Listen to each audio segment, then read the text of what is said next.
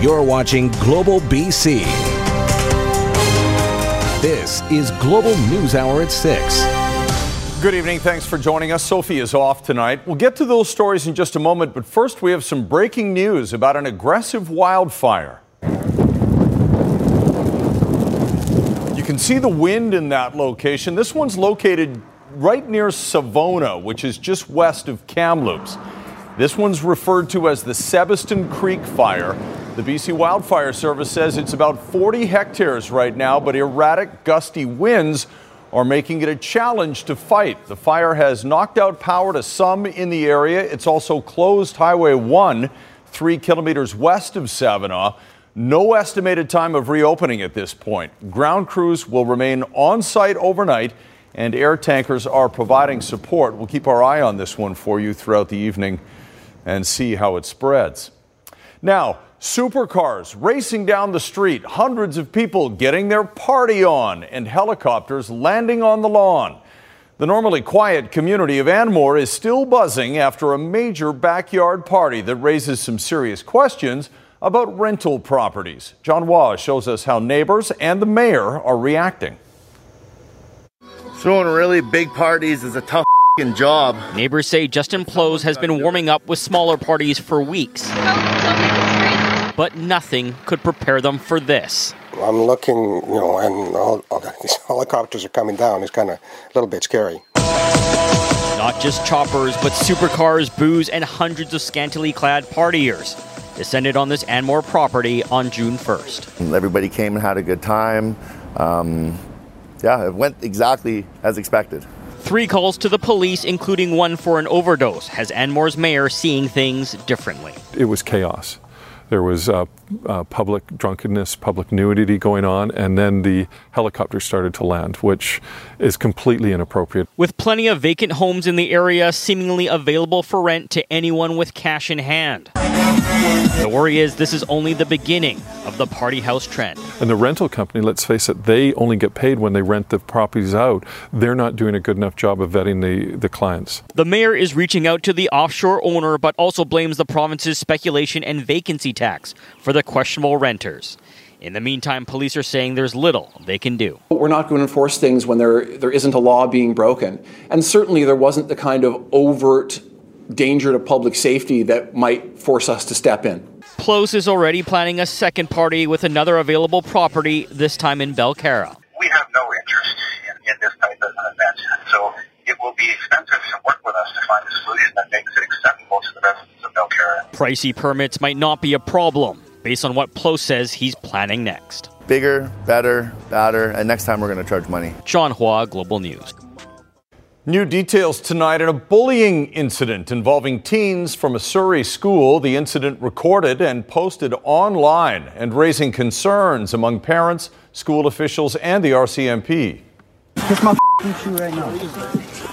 Surrey RCMP are confirming the teens involved in the disturbing attack have now been identified, and together with their parents, they've agreed to deal with the actions by way of alternate measures under the Youth and Criminal Justice Act through the Surrey School District Safe Schools program and the Surrey RCMP's Restorative Justice and Youth Intervention programs.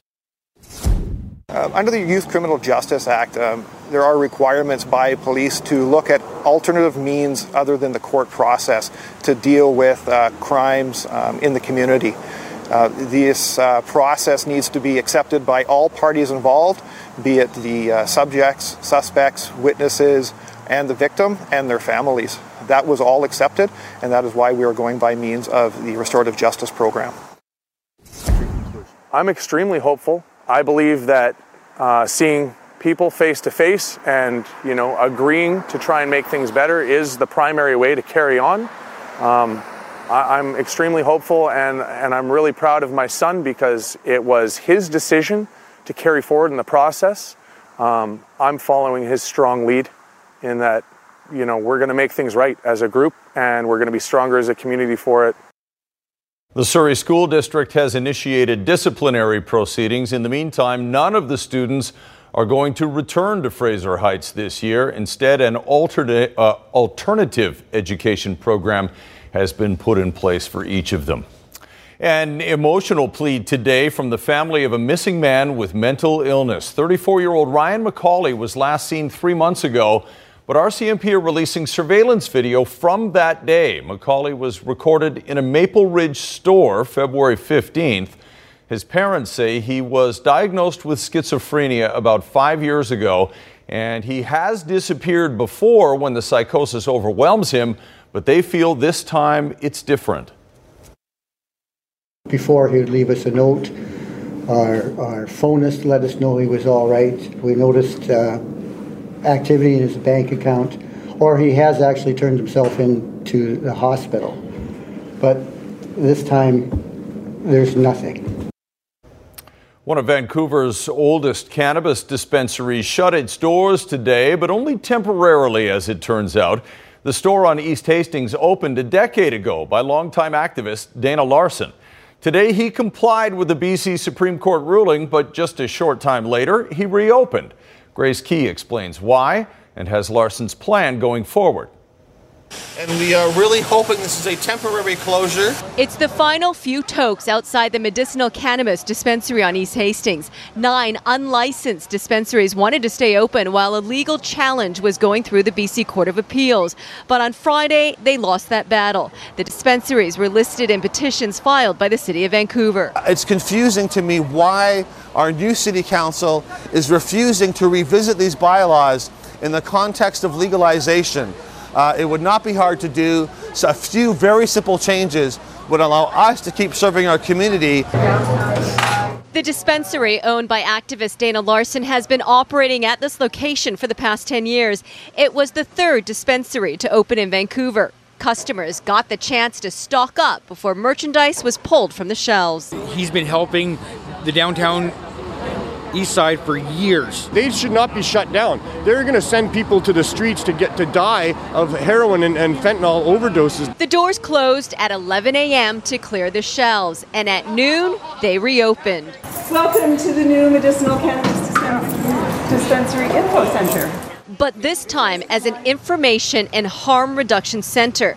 But Larsen is hopeful he'll be able to legally sell cannabis here again. We've still got a court case going on in the BC Court of Appeal. We've got a separate case going on in the federal court. A favorable decision in either one of those cases would allow us to reopen and continue serving our members with cannabis again. The closure only affects the Hastings location. Larsen's dispensary on Thurlow Street in the West End remains open. Grace Key, Global News.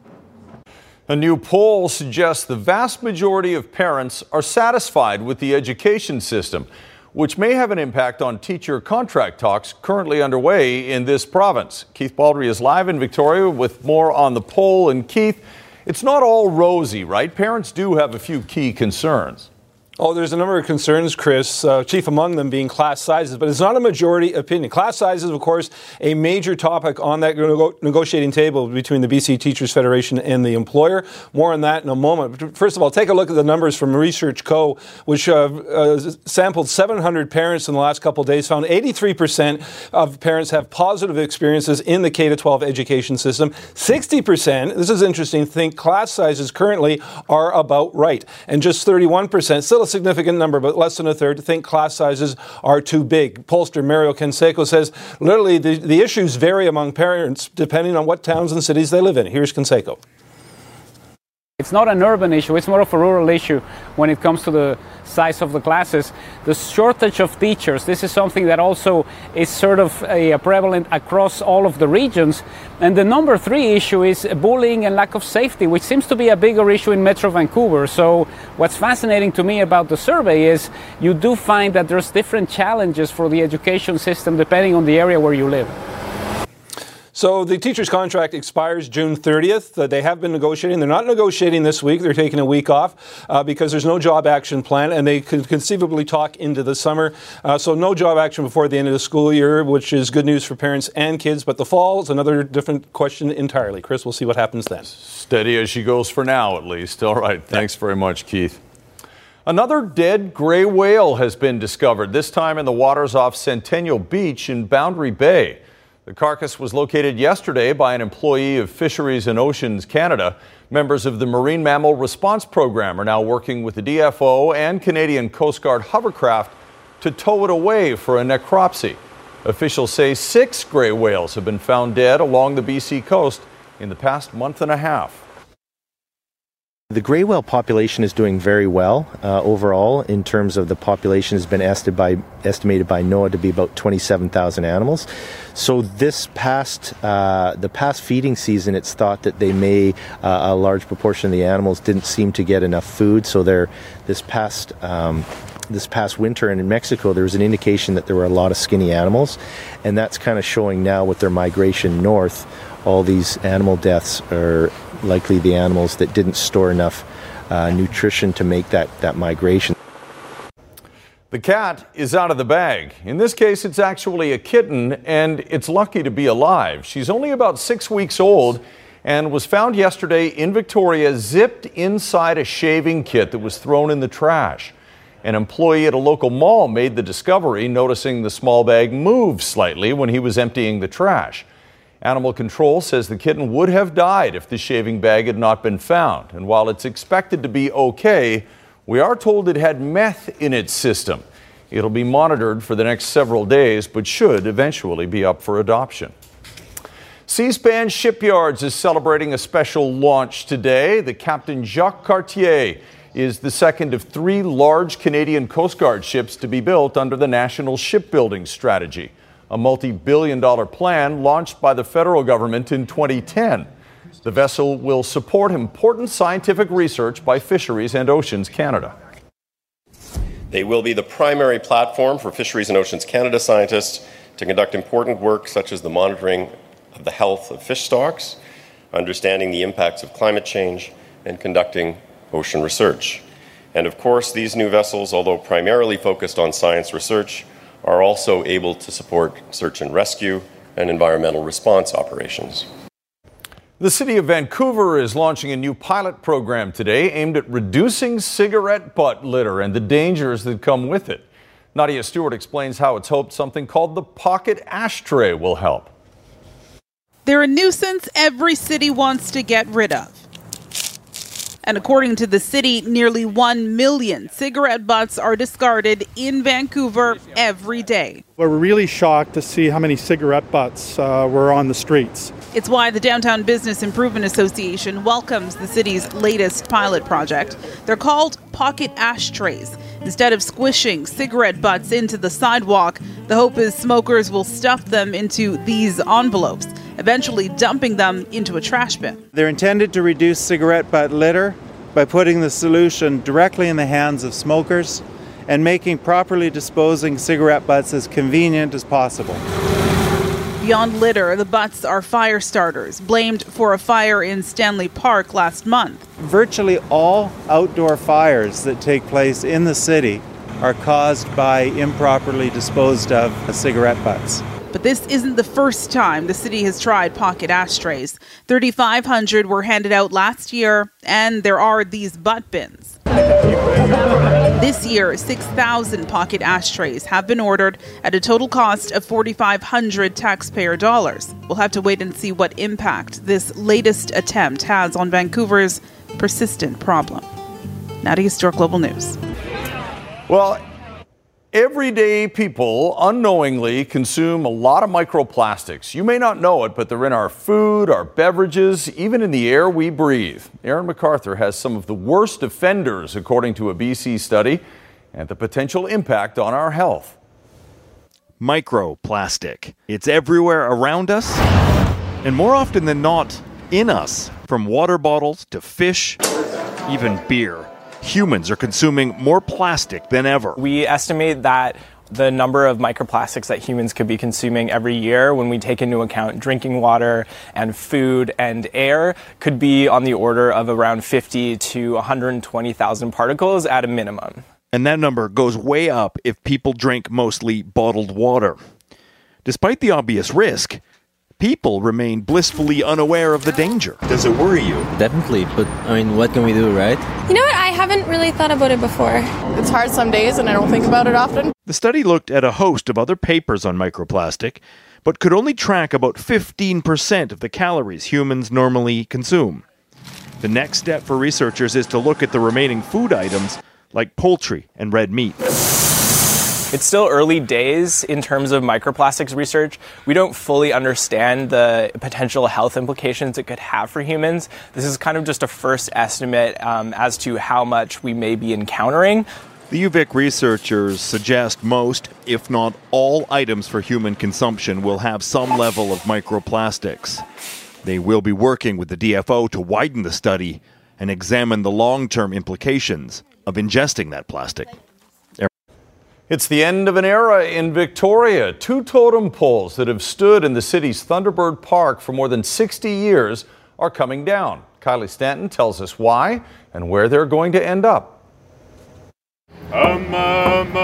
Every song, dance, and piece of art tells a story that's been passed down for generations, keeping this rich culture alive. And now, one more piece will be coming home. We're gathering to honor the story of Mungo, of the Kwakwaka'wakw, of the Haida. The totem pole was carved back in the 1950s, a replica of a mortuary pole originally on display in honor of a high ranking woman who was killed off Vancouver Island. It has stood here alongside others in the Thunderbird Park exhibit outside of the Royal BC Museum for decades. But now, as it's reached the end of its lifespan, the museum has decided to repatriate it back to its original owners. We decided that this pole coming down would be taken forward in the spirit of repatriation and will be going home to be laid down. This is the second pole in as many weeks that's come down following a ceremonial blessing, all part of the museum's commitment to reconnect First Nations with what's theirs. Nobody blinked an eye when we said this pole needs to be laid to rest, not put into storage. Nobody blinked an eye. They hope it will set a precedent for others across the country. Pretty exciting for us to see these pieces come home. They're finally starting to recognize and acknowledge the voices of people that these treasures belong to. The Haida Mortuary Pole will begin its journey to Fort Rupert, where it will serve as a reference for carvers. But most importantly, it's a reminder of the history it holds. That story is important to keep alive. Kylie Stanton, Global News, Victoria. Well, today is Global Running Day, if you didn't know, a worldwide celebration of the joys of jogging and generally keeping an active lifestyle. Meteorologist Christy Gordon is live in False Creek at one of the many events today, encouraging people to get moving. And you got a guest, Christy. I do. Peter, who we'll be talking to in a second. So there's five different events going on around the lower mainland. One is starting here. We're in False Creek, right beside Concord Pacific uh, uh, uh, um, Presentation Center. And then all of the various locations from around the lower mainland will be coming back here for a big celebration. And why are we doing this? Well, we're ex- well. Thank you, Global, for coming, and thank you, Lululemon, for uh, showing up as well to kick off our summer running season, uh, our summer activity season. So uh, today is Global Running Day. There are going to be three million people around the world. There are going to be another 500 uh, or so uh, folks that are going to end here. Um, Richmond Running Crew. they'll, they'll be taking off from here today, and uh, we're very excited about that. Yeah super fun to just get people outside. And you guys have a great new park here down by Concord Pacific here. Tell us a little bit about the other events that you're going to be putting on in the next while. Well, we're going to have, uh, beginning June 17th, we're going to have uh, free yogas after work. So it's a great way to start the week. Uh, six o'clock after work, bring your yoga mats. We'll look after everything else. We're going to have great yogis all, all summer long. And uh, we have a bunch of other activities that happen on Saturdays. We're going to have uh, uh, kids' road hockey. Uh, we have the this beautiful volleyball court here. We have uh, and all free for everyone. All free all summer, and we just welcome everybody to come down check concordpacific.com out for the latest event uh, event schedules and what show a, up. What a great way to get everyone out and join. and uh, we finally got rid of the rain as well here. Uh, yeah, so great events happening down here at Concord Pacific. Thanks so much, Peter Eugenia uh, uh of Concord Pacific, and uh, Lululemon uh, crew here as well, all from Richmond. All right, back to you guys. That is Tom Rice of California, one of a number of American and British World War II veterans who came together today to recreate their jumps over Normandy on the 75th anniversary of D Day. Tom is 97 years old, and despite a slightly rough landing, he said it was a perfect jump, much better than the one in 1944.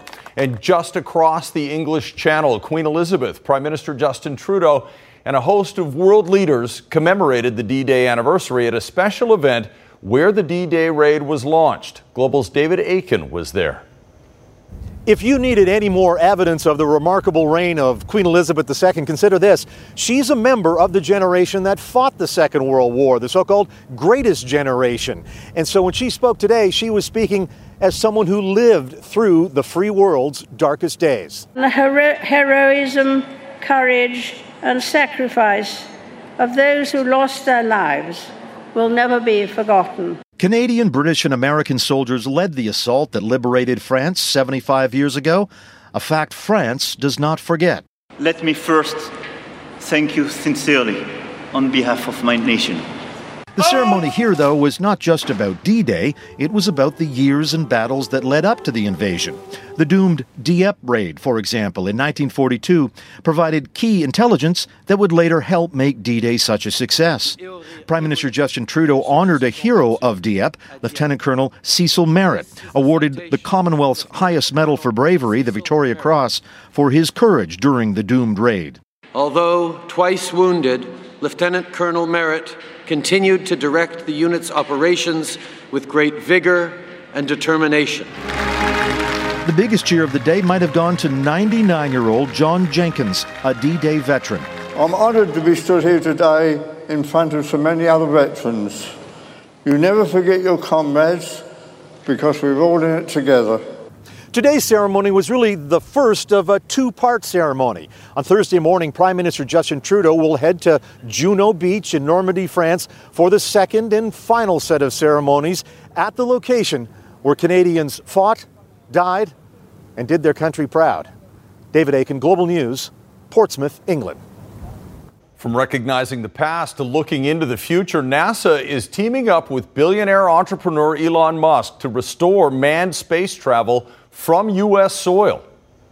People, to a degree, think it's pretty glamorous to be able to go into space, but it's actually like a messy camping trip. Four NASA astronauts will fly the first ever manned mission involving NASA and Musk's rocket company, SpaceX. America's space shuttle program has been grounded for nearly a decade, forcing U.S. astronauts to hitch a ride to space with Russia. NASA wants more freedom working with its new partner.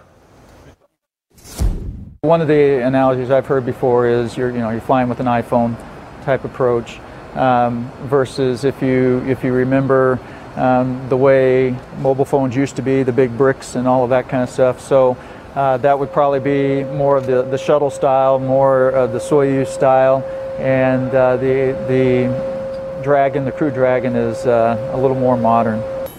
SpaceX is lending its design to the Crew Dragon capsule and the Falcon 9 rocket that will launch both crews into orbit.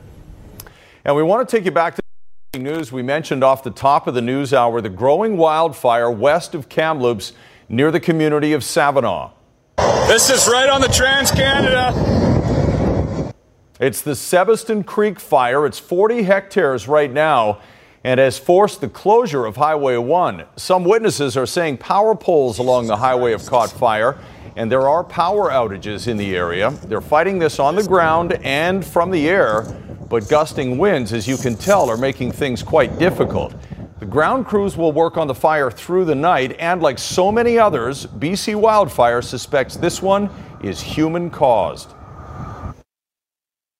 Well, I was coming back from Cache Creek into Kamloops and uh, came around the corner and I could see smoke bellowing over the lake and I knew something was going on right away and and sure enough we came to uh, a stop and you could see flame on, flames on both sides of the highway and uh, you can see the tankers above trying to fight the fire and yeah they're doing a good job.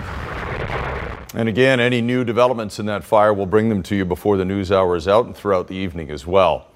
Now, a video that's going ultra viral tonight of a rescue in Arizona that turned into a terrifying ordeal for an elderly woman. The 74 year old was being airlifted off of Phoenix Mountain after a fall when her basket got caught in the chopper's downwash and began spinning wildly. The rescue crew reports a second line meant to prevent the spinning didn't work and later snapped. The chopper crew tried to raise and lower the basket to no effect. But finally, the forward motion of the chopper did the trick. The woman complained of dizziness and nausea, but was otherwise unhurt. And comedian Tracy Morgan isn't laughing after this. He had just bought a $2 million Bugatti supercar in New York and had barely left the dealership when he was sideswiped by a woman in a Honda. No one was hurt, but we can only imagine how much it's going to cost to fix the carbon fiber body and paint on a Bugatti. In health news tonight, another example today of how Variety, the children's charity, works year round to improve the lives of BC's special children. Variety is hosting its first ever Mobility Day in Burnaby, promoting accessibility and inclusiveness and raising money for equipment for kids with mobility challenges. As part of today's block party in Burnaby, Variety presented its ninth Sunshine Family Van from the W.J. Weaver Foundation to a family with a special needs child. It will allow them to safely get their son to his many appointments. These vans are crucial to families. If you have a child with a mobility challenge, things like even going to a doctor's appointment, the grocery store, or even a day out, just is impossible. Um, these vans make it an easy trip out. The wheelchair just goes in the van, and so give families their freedom back. It means a lot for us and helping so much for our family. I say thanks from them. They're so kind for yes. Variety is trying to raise $50,000 to fund 10 adaptive trikes for 10 children with mobility challenges. If you would like to, donations could be made online at variety.bc.ca. A victory tonight for critics of BC's salmon farming industry with a decision by the Federal Department of Fisheries. The DFO will now test young Atlantic salmon before they're transferred to open net pens. But as Linda Aylesworth reports, critics are wondering if the testing goes far enough. We rarely hear the government concede that Atlantic salmon farms are putting our wild populations at risk, that the Piscine orthoreovirus, which infects most farmed fish, just might cause disease. It causes HSMI, heart and skeletal muscle inflammation in Atlantic salmon, and the research is rapidly catching up uh, to show that it's causing an even worse effect in Chinook salmon. Twice, Alexandra Morton has taken the fisheries ministry to court, insisting that farm fish should be tested for PRV before release into open net pens where passing wild salmon can become infected. The first time she won, nothing became of it. But this time, it was different. We will be testing for two strains of PRV at all of the, uh, the fish farms in British Columbia, and we will be doing enhanced testing with respect to, uh, to HSMI and, uh, and jaundice. To have a minister actually respond and say he's going to screen farm salmon for Piscine reovirus is a hugely positive step. I'm thrilled. Um, the devil's in the detail. The detail in this case, the minister said two strains of the virus will be tested Norwegian and Icelandic, but not the BC strain, which has left some asking, what BC strain? I have never found the BC strain, and I've tested thousands of Atlantic salmon and wild salmon in our province. So for me, it's a mythical strain. The BC Salmon Farming Association says otherwise. The science tells us there are different strains of PRV around the world and that the one in BC is naturally here and benign. But even if there is a BC strain, assuming it won't cause disease could be dangerous. If it is not virulent, will it not become that way? Because originally the Norwegian strain did not harm their salmon. When he says he's not going to be testing for that strain, it means there's going to be positive results that they're going to ignore that concerns me. Linda Aylesworth, Global News. When I first saw stock in 1990, I also fell under its spell and bought the property. A Hollywood A-lister narrates his own sales pitch, trying to unload the seaside home he once fell in love with. That's coming up right after weather. We'll check in again with Christy Gordon, who's down uh, near False Creek, it looks like, uh, once again at Concord Pacific. Christy, yeah. a little rain fell earlier. Yeah, it's a bad move through. Thankfully, it didn't last too long, but I needed my rain jacket, that's for sure. The sun was also shining a little bit earlier, and now we're seeing dark clouds once again, and that's the pattern that we're going to see for the next two days. Looking at the satellite imagery, we've had cooler, wetter conditions right across the province, but it's not consistent. It's sort of coming here and there, a little bit of sprinkle activity, but also you can see the lightning strikes. So don't leave home without an umbrella, everyone, because you could be caught in a downpour. It's not going to be heavy, consistent rain, but through Friday, we'll see anywhere from 5 to 20 millimeters across the south coast. Not a lot comparatively for our area, and it will come in waves. Certainly cooler for the next two days with highs of only 15 degrees. But over the weekend, we will rebound. It looks like a nice stretch of nice sunny weather will last right through uh, parts of next week as well. So, chance of showers, risk of thunderstorms, some more breaks of blue sky across the south, but still that risk of thunderstorms tomorrow. And we'll certainly see it across the south coast. So, it's sort of a keep your eye on the sky type of day. Keep your umbrella or your rain jacket handy through Friday with the cooler conditions, and then Saturday's our transition day back to sunshine. So, uh, yeah, hopefully, for all the runners uh, that are out there right now, because we've got five different locations around the lower mainland who are going to end up here, Chris, hopefully they haven't got caught in the rain because there is a fair amount of dry weather out there. All right, well, let's hope they're under the under the sunshine, the break in the clouds. Thanks very much, Christy. All right, we'll talk to you later. Well, if you're looking for a new home with some A-list celebrity cachet, Michael Douglas has a deal for you. Many of my friends have stayed at S'Estaca, and we've enjoyed wonderful times here together. But my life has taken a new course, and now it's time for me to let someone else enjoy the privilege and the adventure of S'Estaca. Wow, what a place. That is the actor narrating the sales video for his own estate on the Spanish island of Majorca. In the two minute virtual tour, Douglas talks about falling under its spell back in 1990 when he bought it for $3.5 million. He's now asking 32 million, which is almost half what he asked for it just five years ago. 60 million. The property has seven buildings on 80 hectares with more than 10,000 square feet, 10 bedrooms, and 10 bathrooms. Anchored in front Room for all your buddies. I didn't really understand the shot of the bowl of lemons. Well, I mean, how, how is that a selling point? It's for making. You get a lifetime full of lemons, too. Yeah, that's true. Uh, Majorca, home of Rafael Nadal. Oh, is that right? The man from Majorca. Where he learned to uh, play tennis. And uh, rain today at the French Open. Well, Got to assume basketball fans are not watching us right now, so we start with hockey. possibly.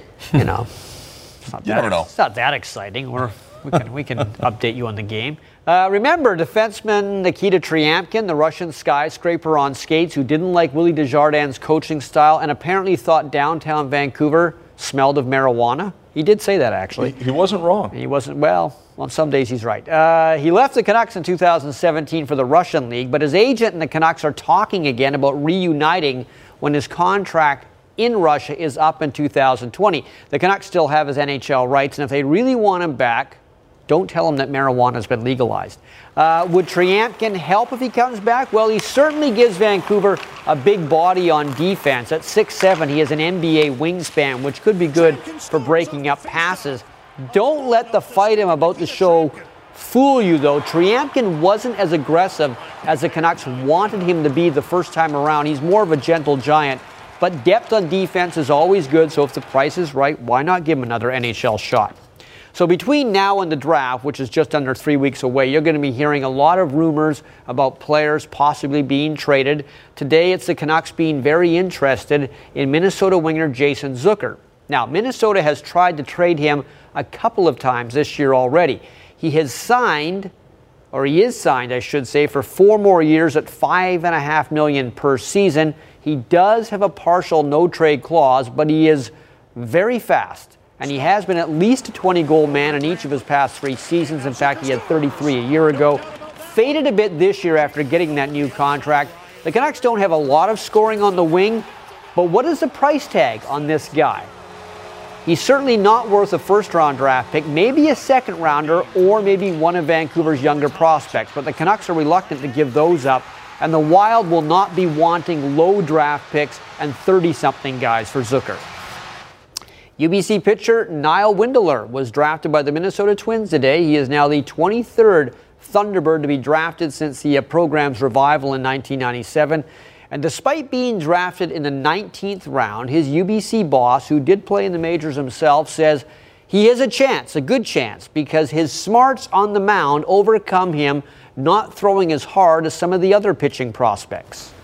Um, you know, I don't think his velocity was off the radar, so that's why he probably wasn't up at the top of the draft. But I think it's a kid that's going to throw a little bit harder. And I think, you know, just his pitch ability. You look at the big league games now, all the relievers that come in, those are the guys that are throwing really hard. Your starters are actually kind of in range where he is now. And uh, left-handers, you know, they're at a premium. So I, I give Niall a real chance. I think he's going to do well in pro ball. Well, Klay Thompson is not going to play because of his injured hamstring, so that means the Warriors are out with, without their best player and their third best player. Kevin Durant, Klay Thompson, they, of course, still have Steph Curry, but uh, good first quarter for the Raptors. Danny Green at the three pointer. That's a nice fadeaway by Pascal Siakam.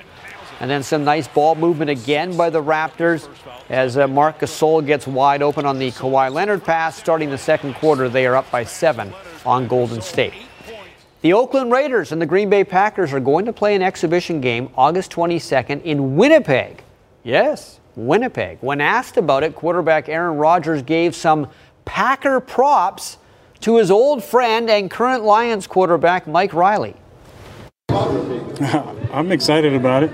Uh, I have not been to Winnipeg before, but I am a fan of the CFL because a former teammate of ours, Mike Reilly, has long dominated the CFL. But it'll be fun to be up there, and uh, I'm sure there's there's a bunch of Packer fans uh, up there because they're everywhere. The rugby fields in South Surrey's Athletic Park, and you can attest to this. Oh yeah, are some of the best around. Correct? No doubt. But it still needs a field house, and the Bayside Athletic Association and the City of Surrey are getting a lot closer to making that happen.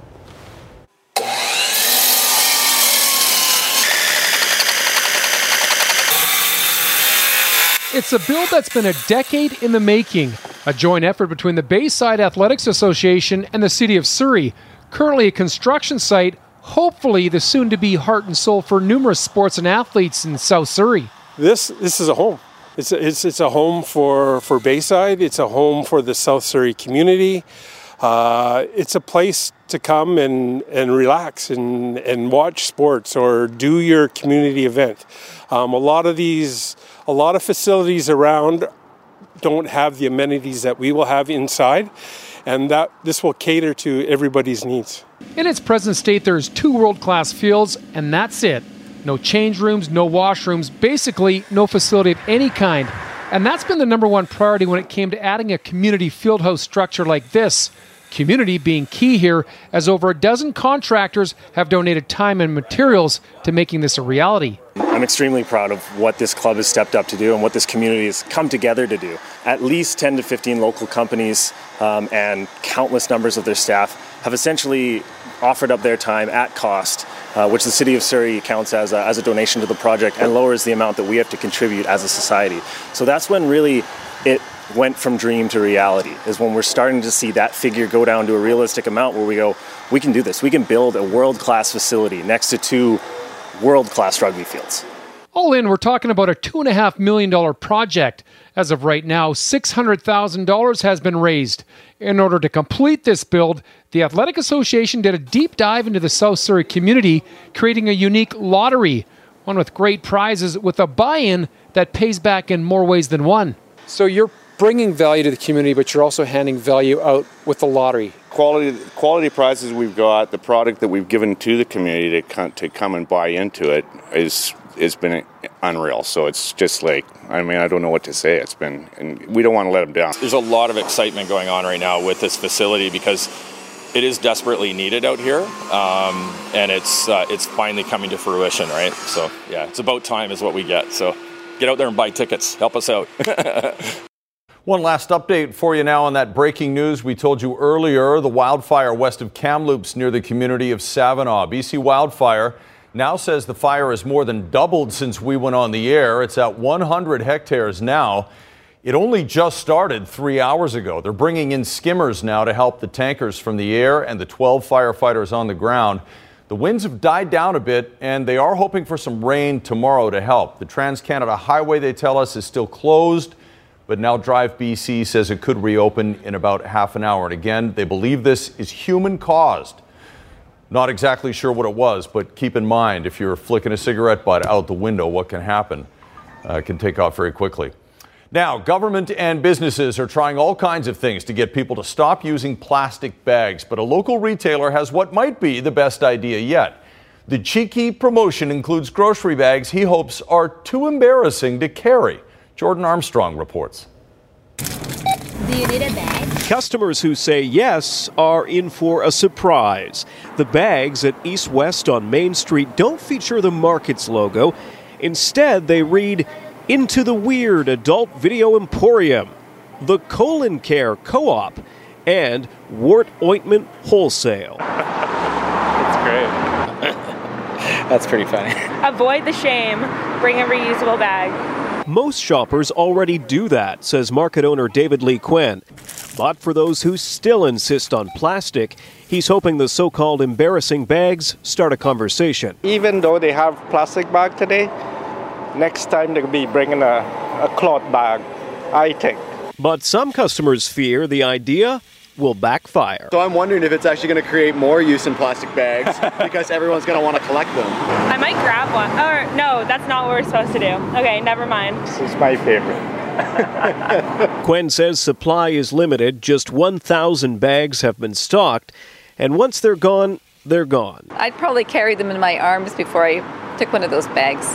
The message behind us is we should make a conscious effort to save our planet one step at a time. No matter how small the contribution is, everybody should start somewhere.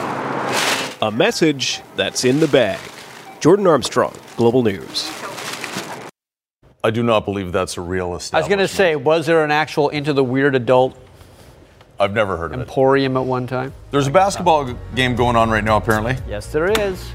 Raptors leading the Warriors. We'll see if they can hold on. Thanks very much for watching and uh, updates on the Savona fire on globalnews.ca. Check that out. Thanks for watching.